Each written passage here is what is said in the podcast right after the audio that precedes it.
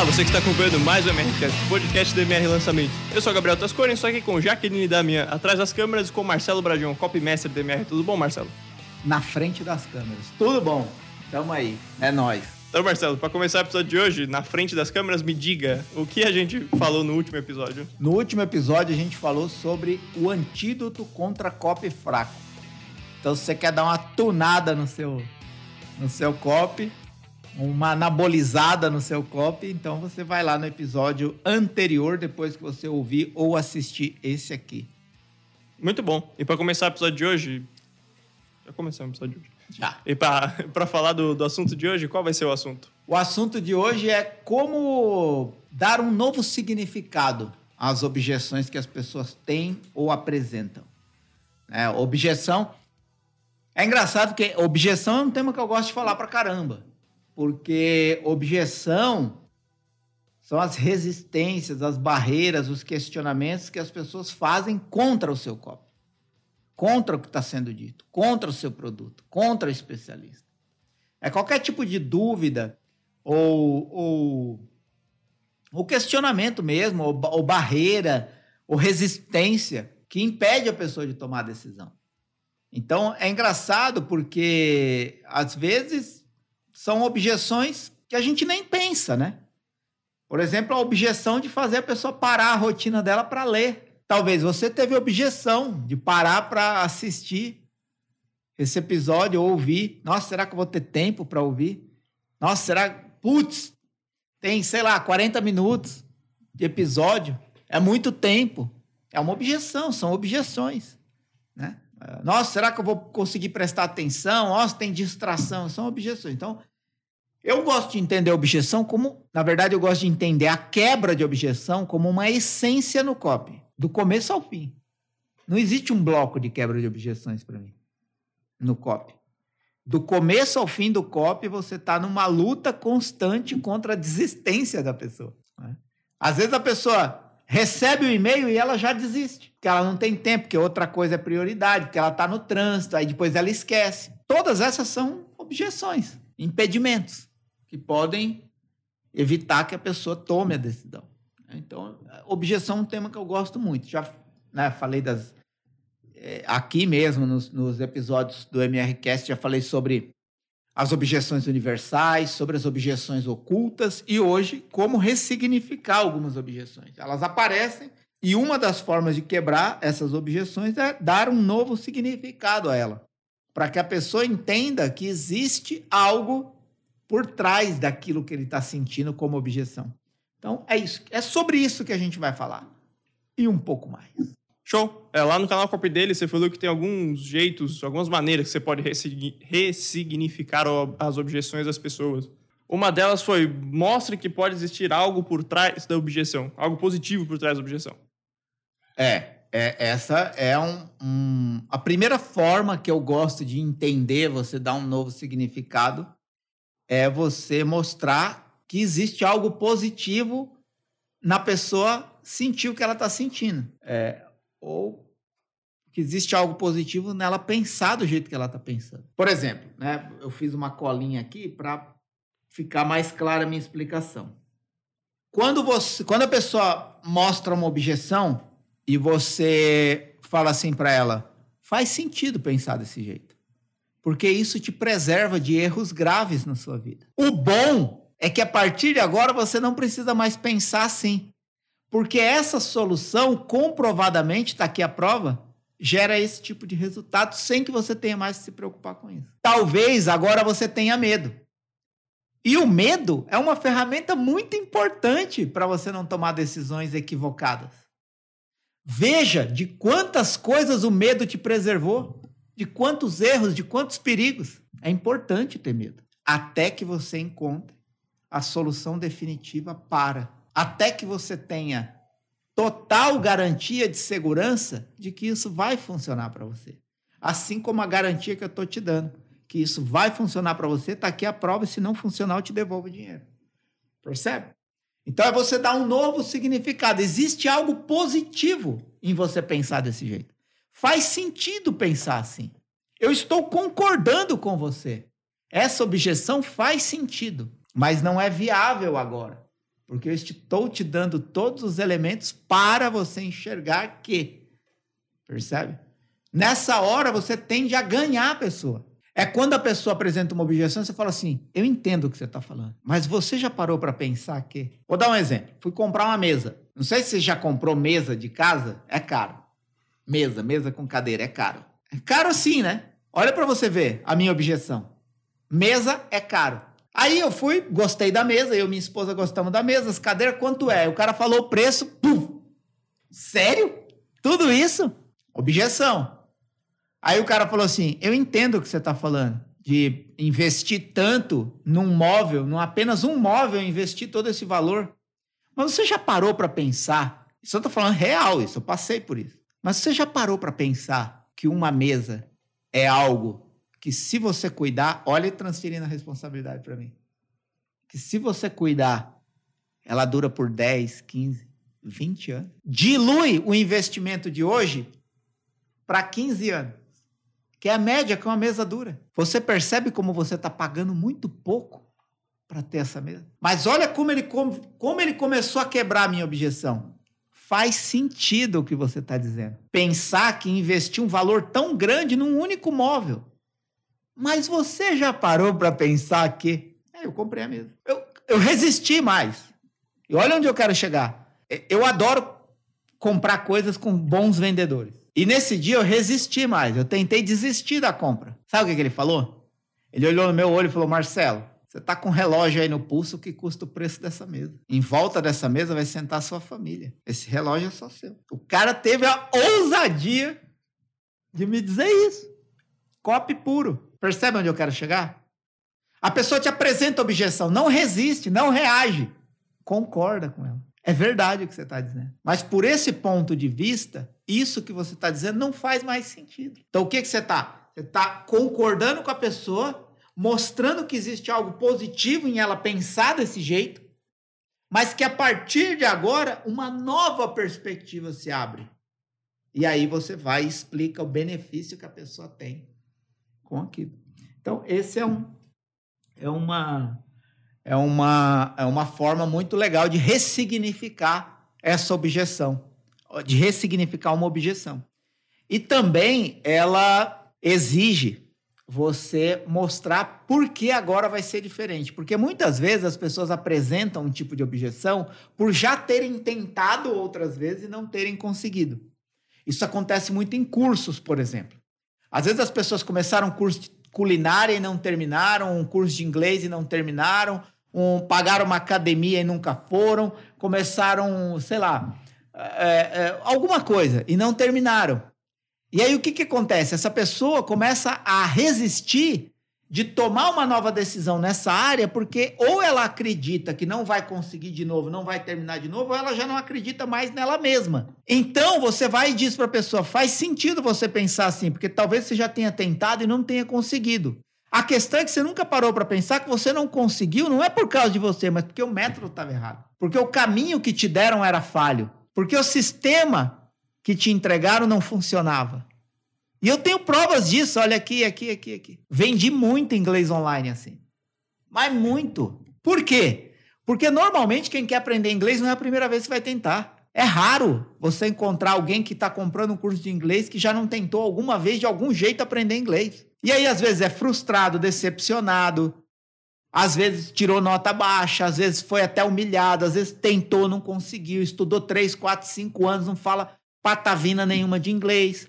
Por que agora vai ser diferente? Porque você foi traído pelos métodos que te venderam. Porque os métodos que te venderam colocaram uma trava na frente para fazer você continuar pagando mensalidades. E esse método agora, ele ensina você a falar como você deve aprender a falar qualquer idioma, ouvindo e repetindo.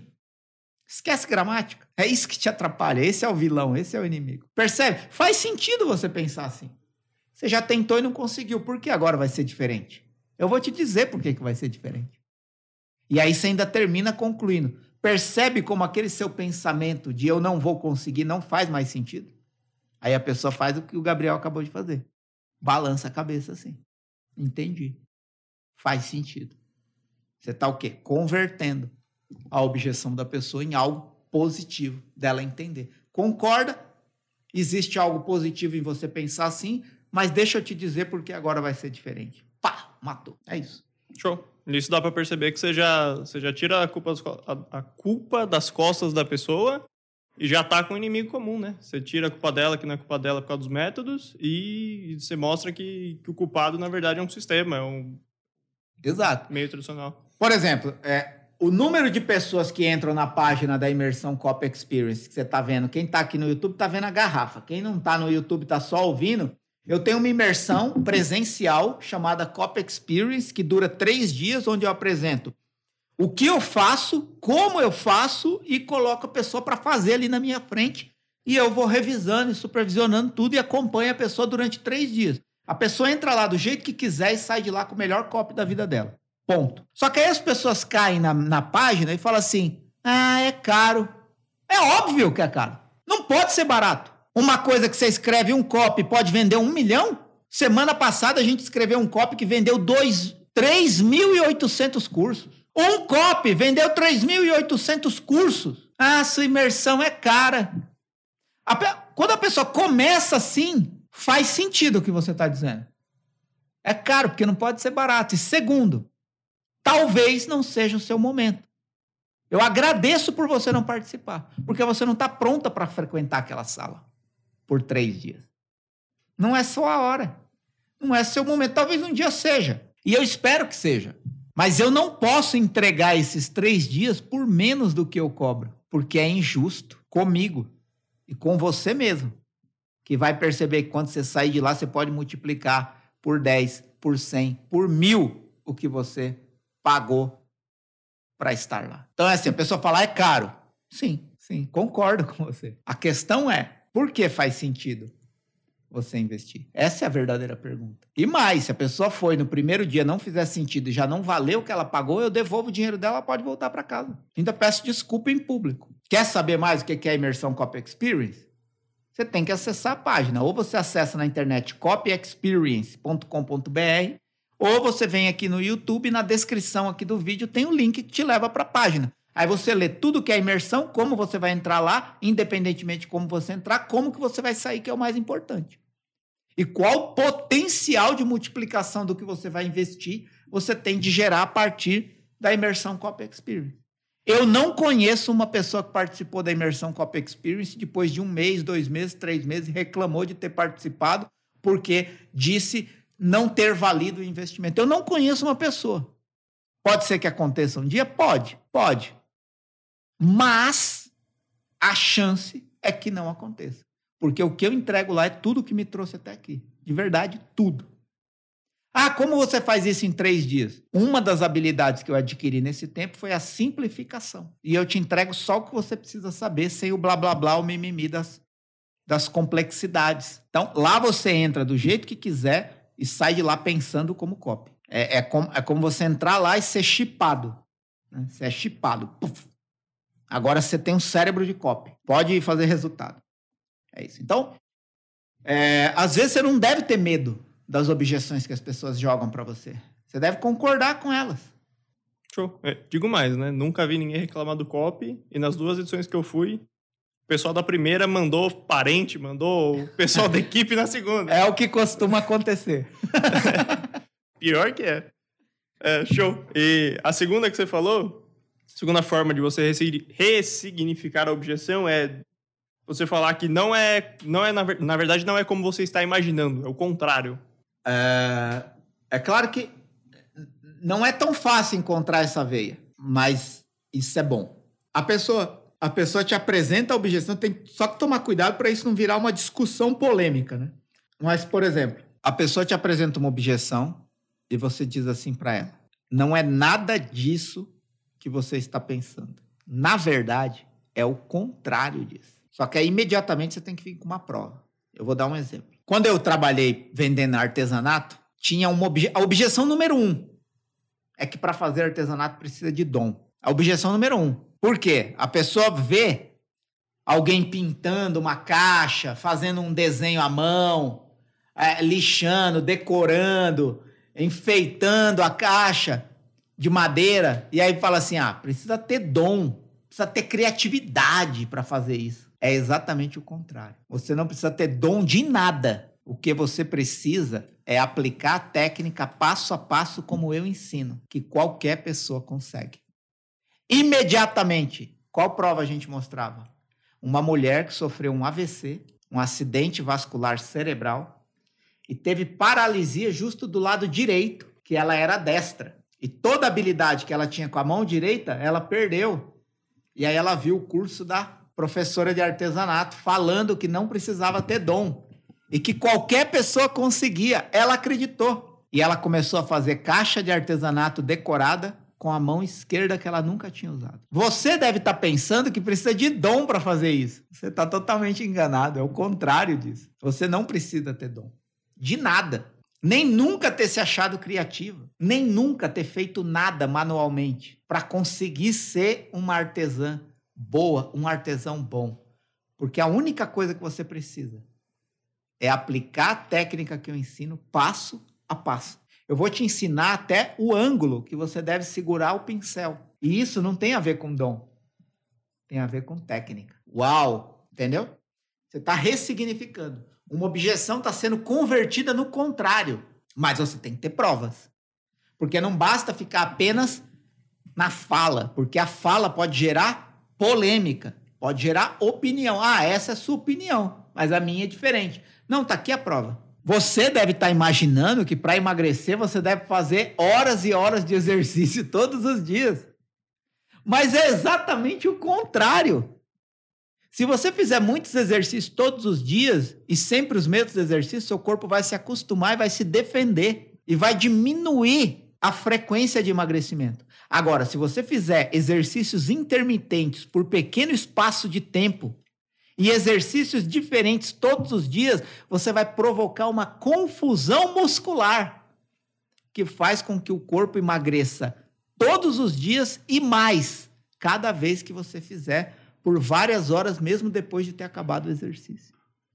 Então, o que você está pensando está errado, é o contrário. Prova. Ah, eu corri por 10 anos, mas nunca consegui chegar no shape ideal.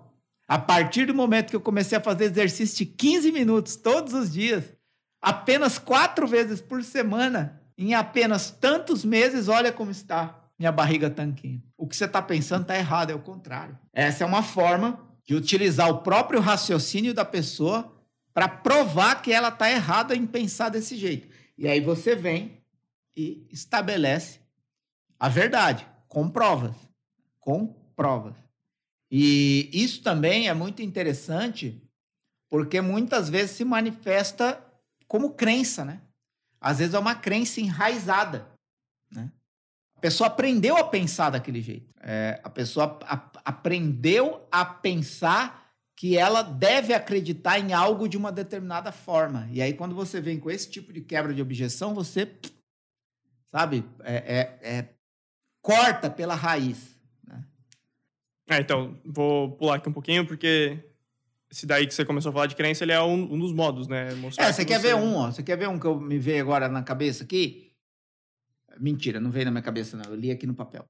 É, o, o, o que que... O que que... Por exemplo, a pessoa pensa assim... Ah, para ganhar dinheiro na bolsa, só quem já tem muito dinheiro. É o contrário. A bolsa de valores é o único lugar que você pode entrar com pouco dinheiro. Se você souber o que fazer, você ganha muito dinheiro. Claro que quem tem muito dinheiro vai ganhar também, óbvio. Mas pensar que precisa ter muito para começar é o contrário. É justamente porque você tem pouco que você tem que começar no lugar que pode te dar mais ganho do que no banco. É o contrário do que você está pensando. É isso. Vai, segue o jogo. Show. O terceiro ponto é você mostrar para a pessoa que em algum momento da vida dela aconteceu algo diferente do que ela imaginava e que isso foi bom para ela. Olha para você ver. Como que você justifica esse tipo de quebra de que o que a pessoa está pensando está errado e é o contrário? É você fazer a pessoa lembrar de outros momentos em que ela tomou decisões na vida sem ter 100% de certeza, por exemplo. Vamos lá, vou recapitular aqui. O que acontece? Eu acabei de falar que uma das formas de você quebrar a objeção é mostrar para a pessoa que o que ela está pensando está errado e que é exatamente o contrário. Vou dar um exemplo. Eu nunca me interessei por meditação. Meditação, a meditação mesmo, a meditação, vamos dizer assim, Não a meditação espiritual, a meditação de oração, a meditação como um método para é, se tornar mais produtivo, mais criativo, é, mais equilibrado durante o dia. Eu nunca, nunca nem pensei nisso. A pessoa falava de meditação, entrava de um lado e saía do outro. E aí, um dia, estava numa fase meio difícil, e aí falei, vou experimentar. E apareceu lá uma sugestão, não sei nem por que cargas d'água, veio lá um aplicativo chamado Headspace, muito conhecido até. E eu decidi experimentar 10 minutos. Aconteceu o contrário do que eu imaginava. Eu imaginei que aquilo não ia funcionar. Que aquilo não seria suficiente para amenizar a situação difícil que eu estava vivendo. E não só foi bom que naquele dia eu não fiz só 10 minutos, fiz meia hora. Isso começou ano passado. Nesse momento, eu assinei o aplicativo, ele é pago. Eu assinei o aplicativo, tá aqui, Headspace. E no atual, nesse exato momento, eu tenho 97 horas de meditação, 355 sessões de meditação, com média de 16 minutos. Ou seja, é o equivalente, mais ou menos, a, a durante um ano eu ter meditado uma vez por dia, com duração média de 16 minutos.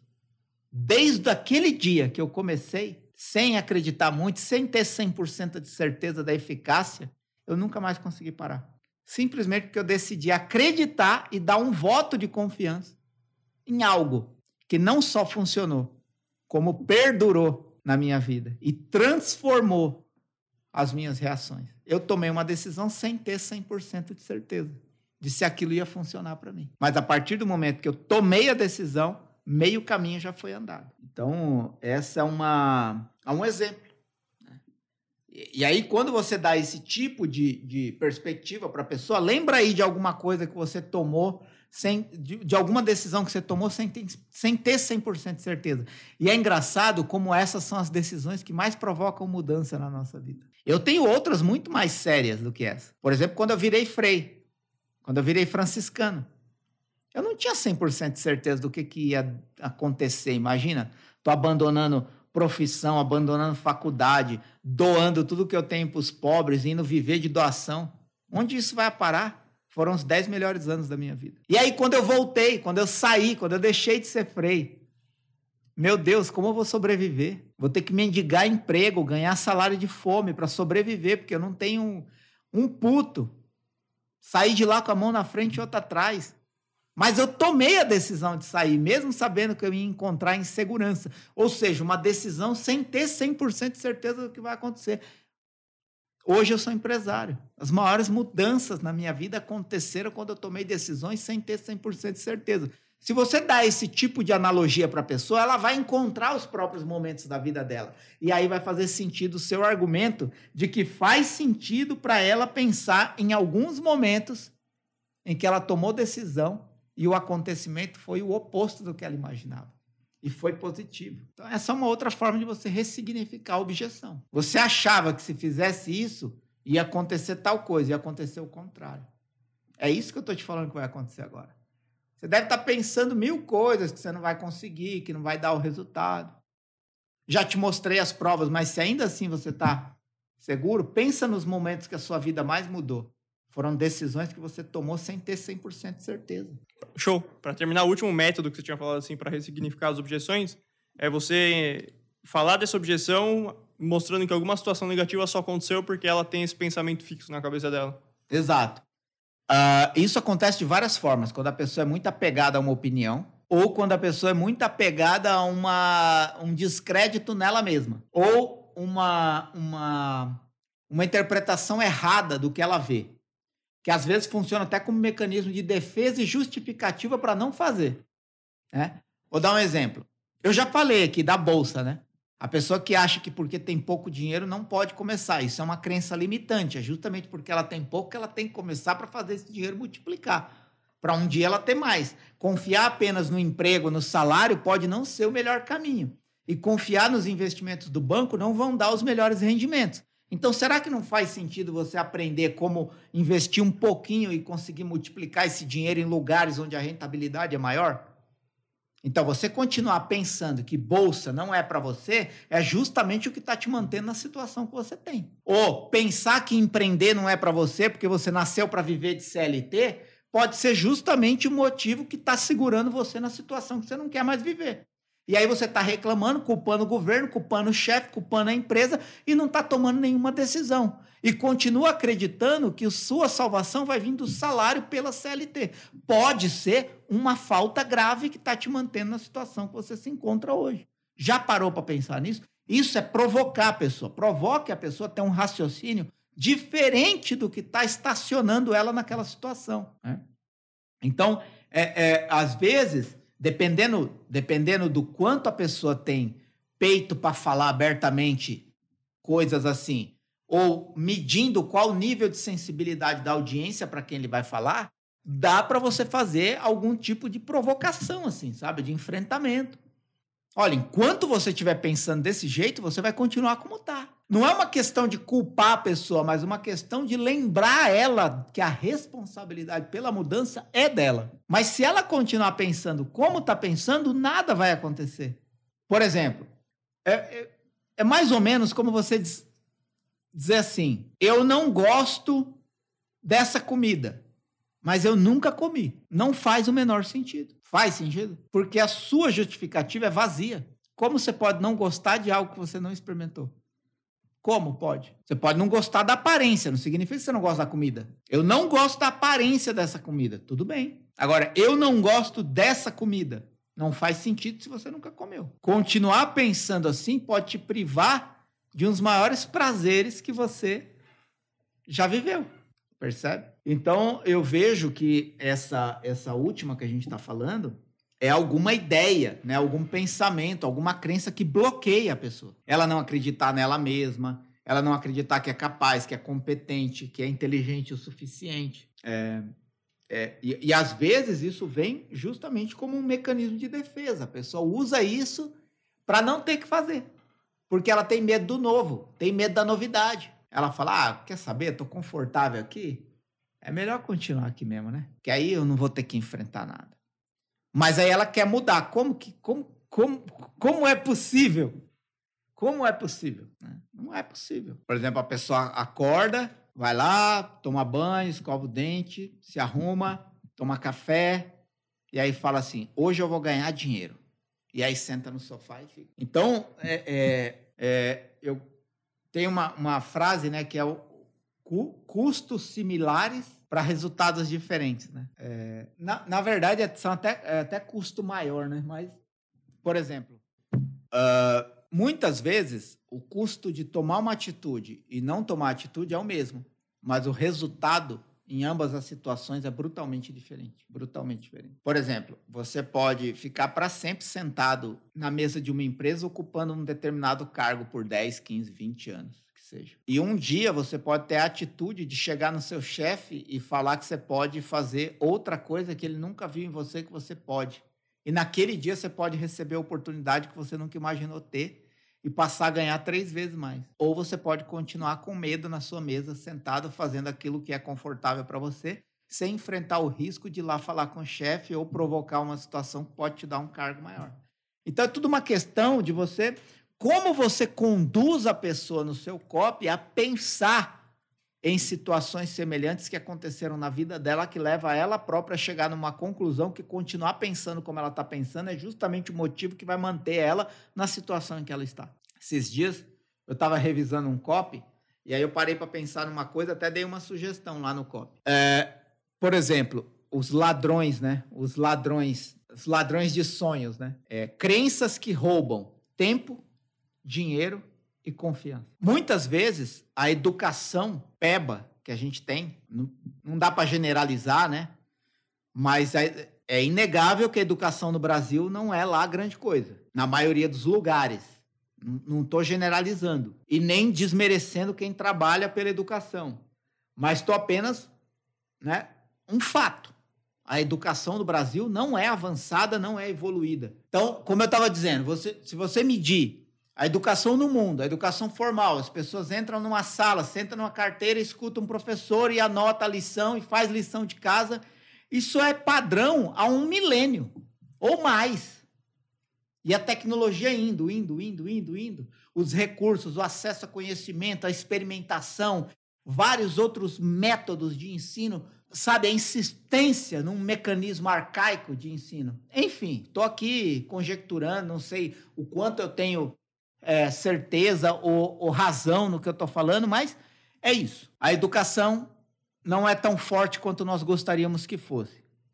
E às vezes, justamente o ambiente da escola rouba tempo, porque a pessoa poderia estar aprendendo muito mais em menos tempo de formas muito mais eficazes e produtivas, rouba dinheiro, principalmente quem paga a escola e de quem paga impostos, porque as escolas ineficazes custam o mesmo dinheiro que as escolas eficazes. E terceiro, e pior, permanecer por uma década ou duas décadas estudando pode roubar o sonho de fazer a pessoa acreditar que ela pode além daquilo, que ela pode além de um diploma universitário e uma profissão.